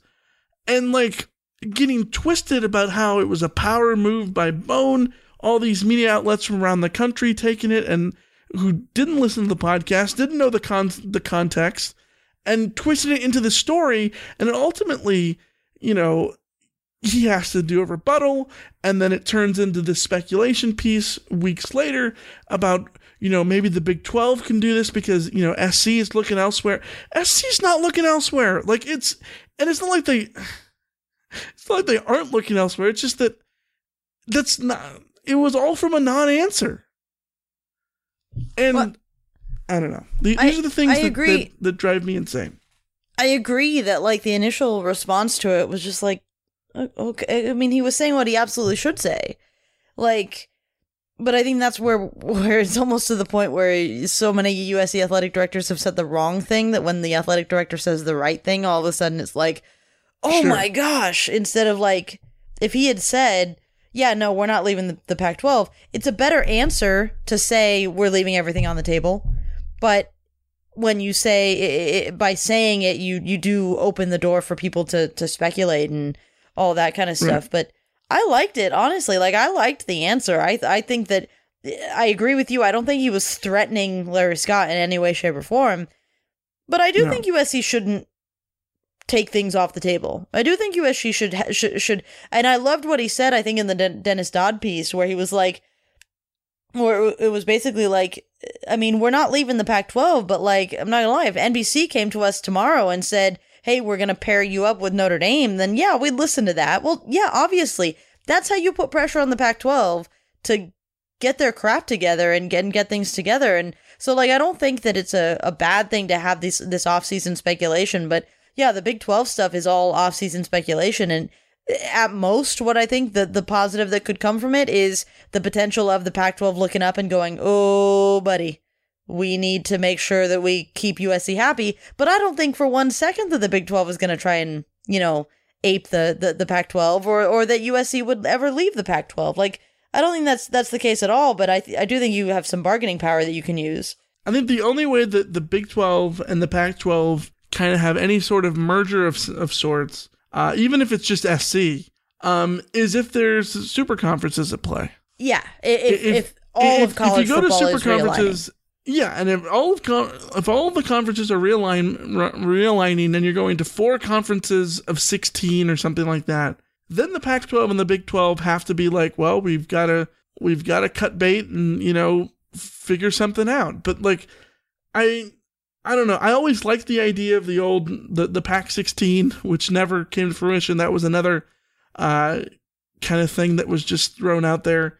Uh, you know, obviously in like in 2010, but I like the Pac-12 as it is. I like the Big 12, even though it's 10 teams, um, as it is. Even though West Virginia's there, and that's a little weird.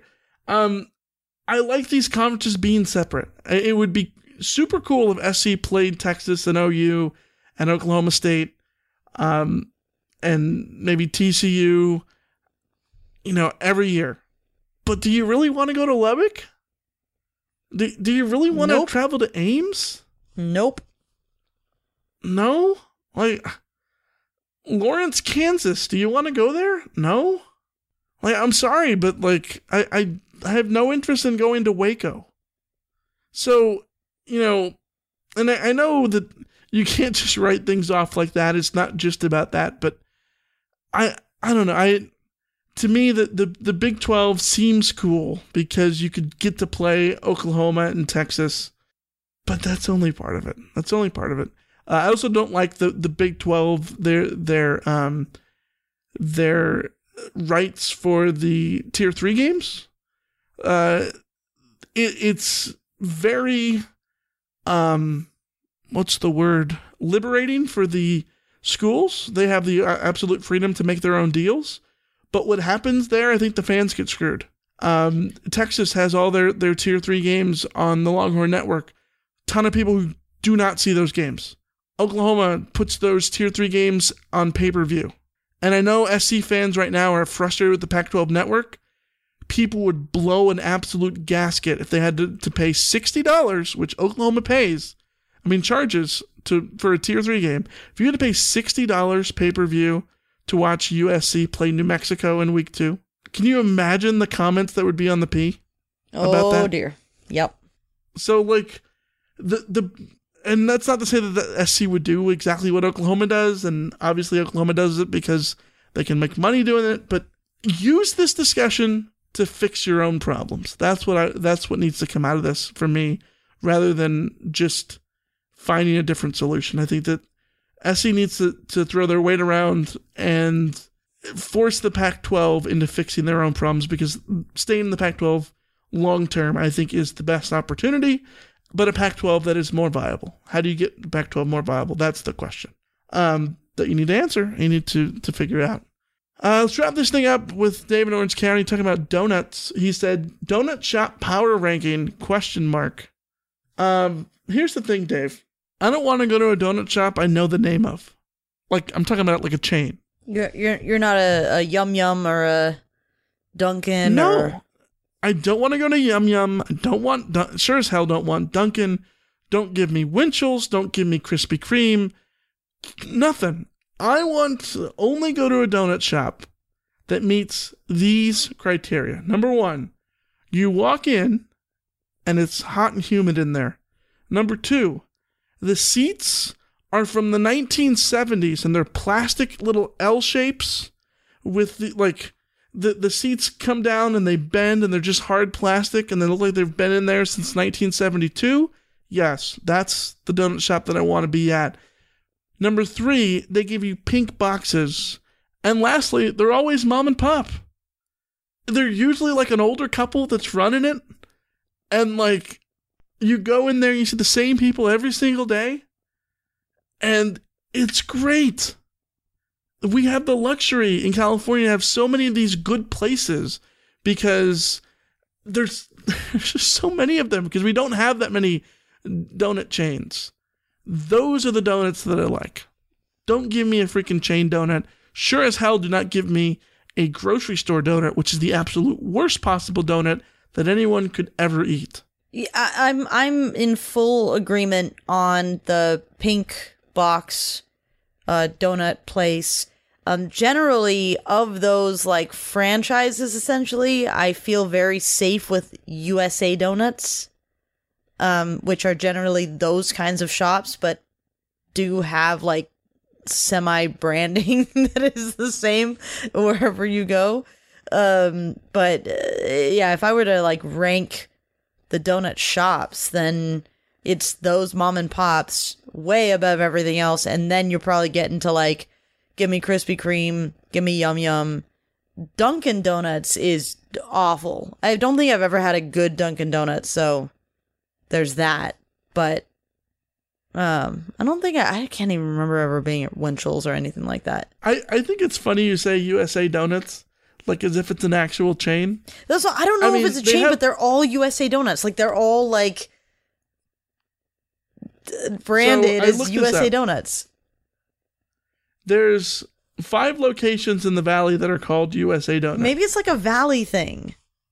It might be a little valley thing, but like I wouldn't call that a chain. That can still be a mom and pop kind. No, they're all mom and pop. That's that's what I'm saying. Like if yeah. it's a chain, it's very loosely chained, but they're all mom and pop and they all fit your requirements, but they're all USA donuts. and I don't know if they're actually related. Yeah, I don't know. It, it could be like one of those things where you just see like dentist. it's just a dentist. Donuts. Where do you go to get donuts? The place that says donuts? Yeah, absolutely. Yes. Yeah, yeah, one of those. Uh, last one, last question. Dave says type of donut power ranking. Uh, rising donuts always cake donuts are just cake they're not really donuts they're just cake that's shaped in a donut that's those aren't real donuts um rising donuts we're talking glazed donuts fantastic. Cinnamon roll raised donuts fantastic. Love it. My favorite place uh, jay's donuts in lomita has uh, a cinnamon twist. It is the greatest thing you'll ever have in your life. Well i mean I disagree with your cake donuts aren't donuts take, but I love all donuts, so power ranking them is uh is a is a struggle for me. But I'd go You raspberry. like white powdered donuts. Oh, well, those yes, the, but the, those are those are like the the um, what are they called? Uh, like little They're Debbie's. trash. Or, That's what they are. no, they're awesome. Yeah, they're trash. awesome. Nope, nope, nope. Anyways, this has been a long john of an episode. So, or a, bar. I always called them bars. I never called them long johns. I Long never, I never knew that they're called long johns. Chocolate long johns. No, it's a bar. Chocolate bar. Chocolate twist. Glazed twist, glazed bar. Anyways, it's been a long john of an episode. A long one is our return to preview spring camp. But so much more is, is coming your way, including over on Patreon. Alicia, tell the people what you're doing on Patreon. Yeah, practice carcast come back this week uh, on Wednesday, Thursday, and Saturday. I'll be at practice immediately after practice. I go jump into my car and record an episode talking about everything that I saw, all the the interesting positional stuff, injury stuff, which players are standing out, what little things uh, did I notice about the way USC was practicing, all of those fun things. So should be a fun week on the Patreon side of things with uh, practice carcast back in full swing. Yep, patreon.com slash Reign of Troy, where you can subscribe, get all of our bonus content for as little as five fifty five per month. For three thirty three, you can get all of our main shows with no ads, and for ten bucks, you get all the main shows with no ads and all of bonus content, and you get to join our Slack channel to talk USC football or, quite frankly, anything else like the coronavirus. 24 7 as much as you want. So, uh, reignoftroy.com, or sorry, patreon.com slash reignoftroy is where you can subscribe and join us. Until then, you got a final word, Alicia? The final word is donut. As in, I I think I need to get a donut to celebrate spring camp starting tomorrow. I'm tempted to go to one of the 24 hour Dunkins right now, even though Dunkin' Donuts Oh, are it's absolute trash. garbage. Don't do that to yourself. I know. It'll just disappoint, disappoint me. I know. All right, until then, we'll see ya. See ya. See ya. See ya.